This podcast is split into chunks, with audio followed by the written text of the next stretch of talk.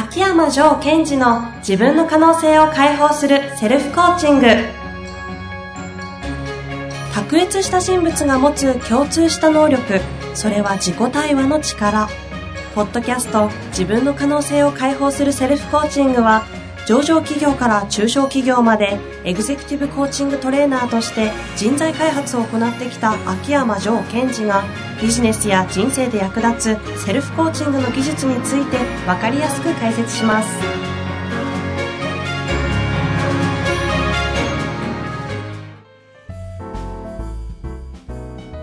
こんにちは、遠藤和樹です。秋山城賢治の自分の可能性を解放するセルフコーチング。城さん本日もよろしくお願いいたします。はい、お願いします。春ですね。春ですね。花見の方は。花見、まあ、えー、ちょいちょい行きました。ちょいちょい？はい。いつも家の近く行くんですけどね。なんかするんですか？酒飲んだり？まあ、酒飲んだり。酒飲んだり。あ、するんですね。はい。そうですか。特に話も盛り上がらなかったので。質問の方に行きたいと思います。はい。よろしいですか？はい。えーとですね。あー来ておりますよ。いきますよ。はい。2年前に自動車のディーラーで営業成績で好業績を上げ店長に昇格しました。ということは、ディーラーの店長さんですうね。んうん。しかし、これまで強い売り込みでトップ営業に上り詰めましたが、実際にマネジメント側に回ってみると、何をしてよいか全くわからわからず、困惑しております。部下たちを見ても、なんでできないんだ？としか思えず、そもそもマネジメントとは何なのか頭を抱えています。はい。ということですねという。ことですね。あなんか、組織人事系っぽい質問ですね。そうですね。あのやっぱりこう、春になって、いろいろとこう、組織、そこで拾うんですか？いやいや、組織の変動もあるじゃないですか。はいはいあ。そうですね。はい。えー、4月ですし。はい。で、役職になったりね。うんうん。で、そういうことの、もう、こう、踏まえながらということだと思うんですが、はい。あの最近思うんですよ。ジョーは思う。はい。あの、組織見ててね。はいあの、会社さん見てて。えなんかこう、皆さんの中でその、マネジメントとリーダーシップっていうのが、はいこう、混乱してるんだな、みたいな。ー、今もうすでに混乱しましたよ。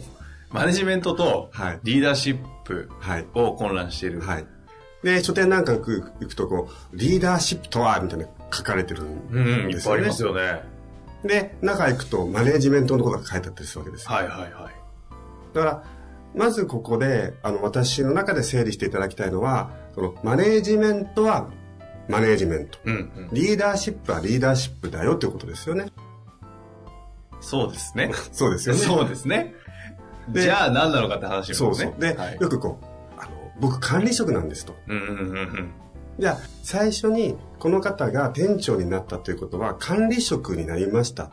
おおそうですね。じゃあ、管理職って何する人なんですかと。はい。っていうところからだと思うんですよ。うんうんうん。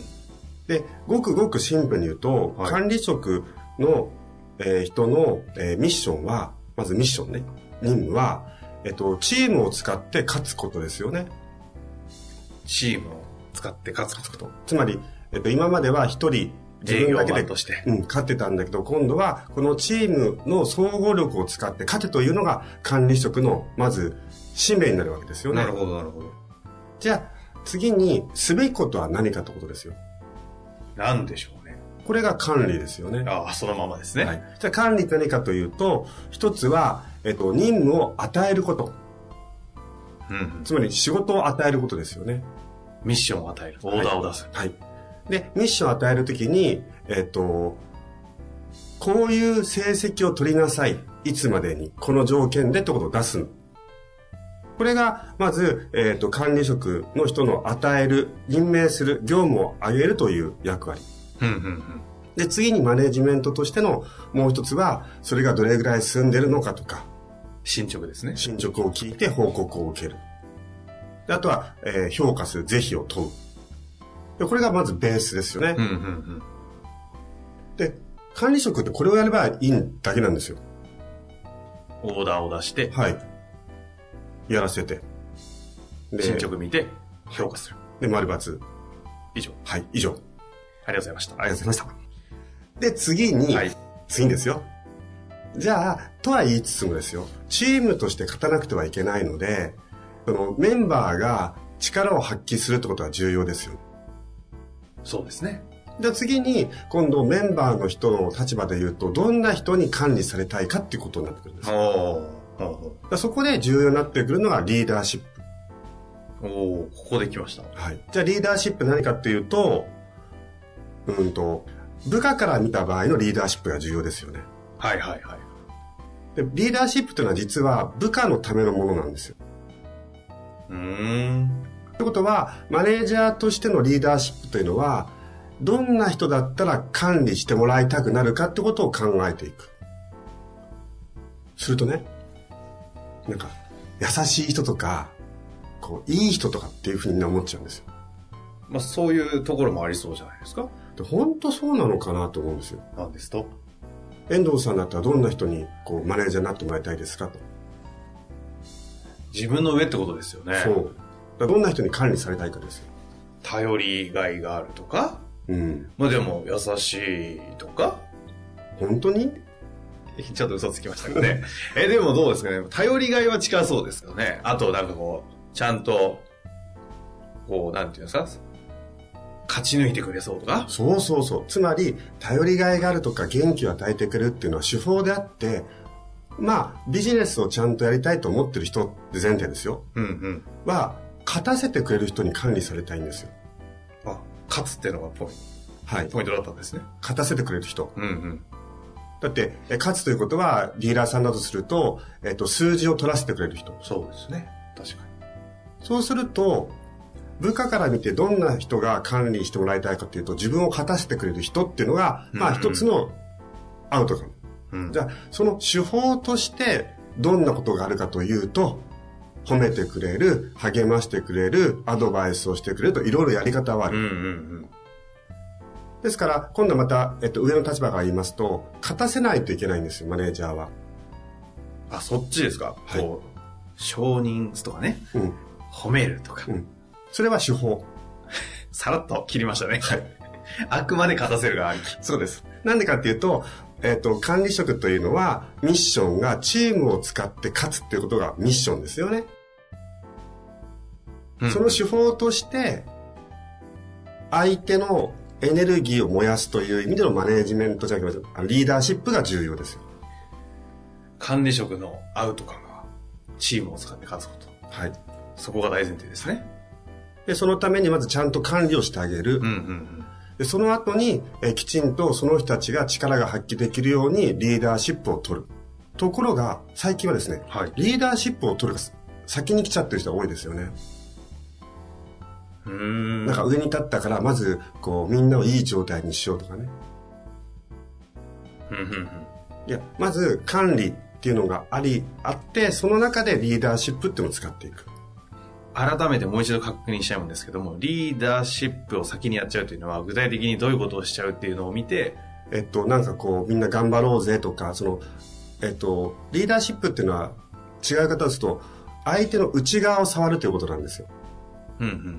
情熱とかエネルギーを燃やさせるってことなので、ジョーワールドっぽい話ですね。ジョーワールドありがとうございますそれはあくまでも、今度は管理っていう側があって、今度内側を燃やさせてあげればいいのうに、先に内に行っちゃうわけですよ。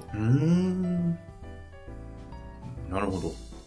で、えっと、そうではないですよね。だって、お仕事をしてたらやっぱりきちんと業績上げたいですもん。うんうんうん。それは、えっと、お客さんが喜ぶためでもいいし、自分のサラリーが上がるためでも構わないんですが、業績を上げたいんです。確かに。だとすると、勝たせてくれる人がいい。だ気持ちよくしてくれる人だけじゃダメだということです。まあ勝てなきゃね、うん。友達と遊んでればいいですもんね。そうですね。はい。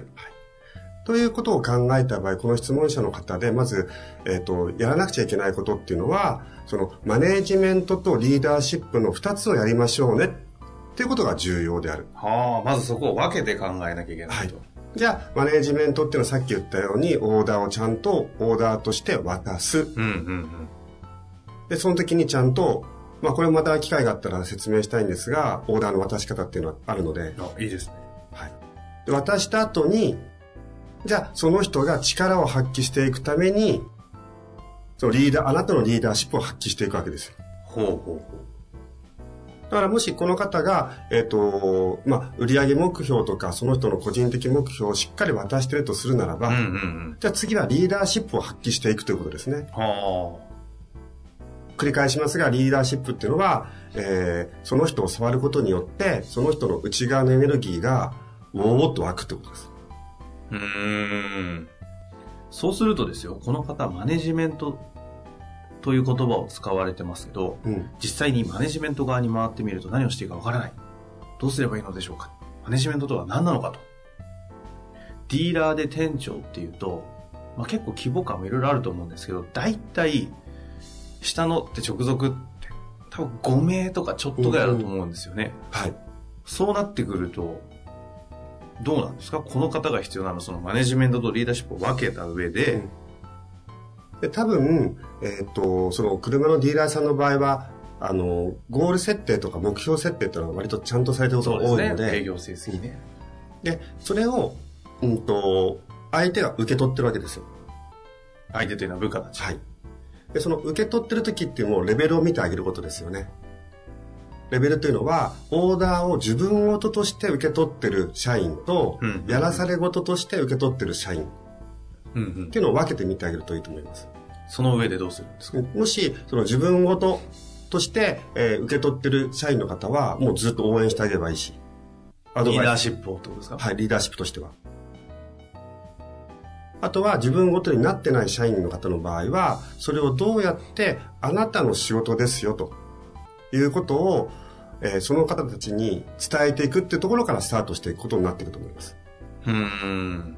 その時にこの店長さんに対しては、先ほどあえてマネジメントとリーダーシップをこうちゃんと切り分けるというかね、はい考えた方がいいっていう中で、どうアプローチしていくのがいいんですか？あの、その方が、この質問者の方が、自分はそういった意味でのマネジメントは、まあ、できてるよと。もう伝えてあるしっかりと。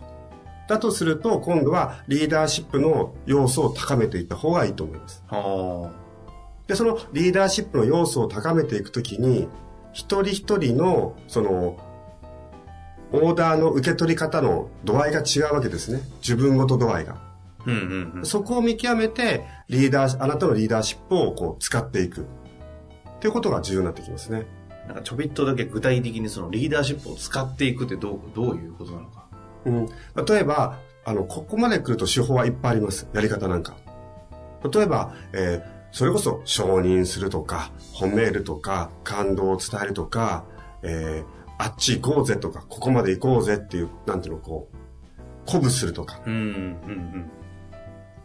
まあ、よく俗に書籍でいっぱいこう出てるようなリーダーシップ論のうん。細かいところですね。そうですね。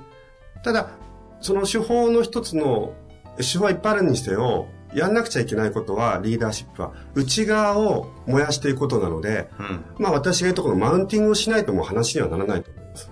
リーダーシップのアウトカムはマウンティングですか？えしゅそうですね。マウンティング。相手をいい状態にするう。ん。ですから、えーこの方は具体的になればいいかっていうと、まずは、その管理というオーダーをちゃんと出せてるんだったらば、えーメンバーをマウンティングするということです。うんわあ、すげえな、この人って思わせてもいいし、なんか僕のことを考えてくれてるな、でも構わないんです。とにかく魅了していくこと。はい。で、魅了するのはどうしてかっていうと、相手の力を、あ、ここだったら俺もっと使ってもいいなって思わせることです。うーん。そうすると、この方にとっては、今お話聞いてて思ったんですけど、えっ、と、上さん的には、マネジメントというよりもリーダーシップを最大限に発揮した方がいいんじゃないのっていうような感じですか？今の彼の状態だとすると、そちらを頑張った方がいい結果が出ると思いますね。それはもう多分、ディーラーという職種柄、マネジメントの管理体制を結構しっかりしてるだろうからっていうことですよね。ですから、そう見るんですねその、この方に一番伝えたいメッセージは、あなたの管理者としてのミッションは、チームの力を最大限に活用して、えー、もっと今までよりも大きいレベルで勝てって言われてるわけですよ。うーん。トップ営業マンだった頃じゃなくて、はい。さらに人を使ってもっと勝てと。はい。で、その時に彼のアドバンテージはトップ営業マンだったからこそ、こう、みんなにそのノウハウを伝えられるとか、あとはみんなに尊敬される要素はあるわけですよね。うん、うん、うん。ですから、せっかくあなたのその今までの頑張りを評価されて上に行ったので、今度あなたの目指すべきは、そのメンバーを使って、あなたの業績を上げろっていうところにまずコミットしてください。で、コミットしてもらえれば、だとすると、じゃあ、あの手この手その手どの手で。リーダーシップを発揮していこうかなというふうに思えるわけですよ。で、もし私があなたの上司だとするならば、こんなこと言うと思います。えーあなたへのミッションはこの5人のメンバーを使って売り上げをいくら取りなさいと。その時の条件は、このメンバーを使うことですと。それ彼にとってこのメンバーを使うっていうのは条件なんだっていうことを受け取ってくれれば、おそっか、このメンバーの力を最大限に発揮するためには、俺はどの手がいいかなっていうふうに思えてくるとう思います。ーん。それで言うと先ほど今度話しましょうって言ったこのオーダーの渡し方はい。についてはちょっと別のところでお話ちょっとお伺いしたいところですね。あ、そうですね。これは、あの、質問者の方がね、いただけないと取り扱えないので、ぜひ、そうですね。オーダーについて渡し方、聞きたい方いれば、あの、質問していただきたいなと。ある意味なんか質問のリクエストしてますね。質問のリクエスト。はい質問いっぱい来ているのでね、あの、はい。でもまあ、この方にしても、あの、他の方にしても、今一度その、自分の中で、マネージメントとリーダーシップっていうのを、ちゃんと切り分けて捉えてることができてるかなと。うん。で、あとは、その、自分の中で、これ経営者の方もそうなんですが、その自分のフェーズによっては、そのマネージメントっていうものをもっと高めなくちゃいけない時もあれば、うんリーダーシップっていうことを高めなくちゃいけない時もある。あ全体を10で考えた時のバランスみたいな、そうです。ね。マネジメント9対リーダーシップ1みたいな時期もあったり必要なわけですよね。で実は、あの、ある会社さんなんていうのは、会社の仕組みそのもので完全にマネジメントができちゃってるので、うん。幹部と呼ばれてる人たちがリーダーシップをするだけでいいって会社もあるわけですよ。まあ、それで言うと昔の日本の企業なんてほとんどがマネジメント100で済んでたわけですよね。はい。で、ここに来てちょっと先ほど言ったチームを使って勝てないんで、リーダーシップだと。そうなんですよね。リーダーシップも売れるんですかね。はい。で、その、で、えー、バブル前とかリーマンショック前っていうのは、その、か、それぞれの会社さんが持ってる仕組みで勝てたので、あんまその人の気持ちをどうのこうのって言わなかったんですが、だんだん勝てなくなってきたので、今度自分のスタッフの内面を燃やさせようと。ところがまた時代が変わってきて、会社の仕組みだけでは勝てなくなってきたのにもかかわらず、内面を内面をってやりすぎちゃってる会社さんもありますね。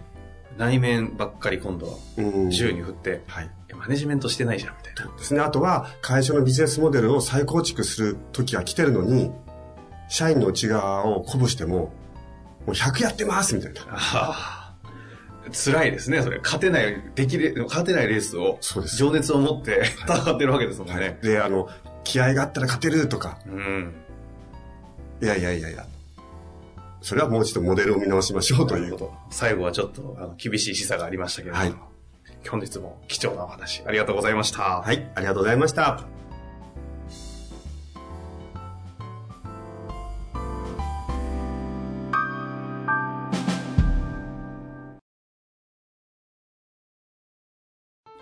本日の番組はいかがでしたか？番組では秋山城賢治への質問を受け付けております。ウェブ検索で秋山城と入力し、検索結果に出てくるオフィシャルウェブサイトにアクセス。その中のポッドキャストのバナーから質問フォームにご入力ください。また、オフィシャルウェブサイトでは無料メルマガも配信中です。ぜひ遊びに来てくださいね。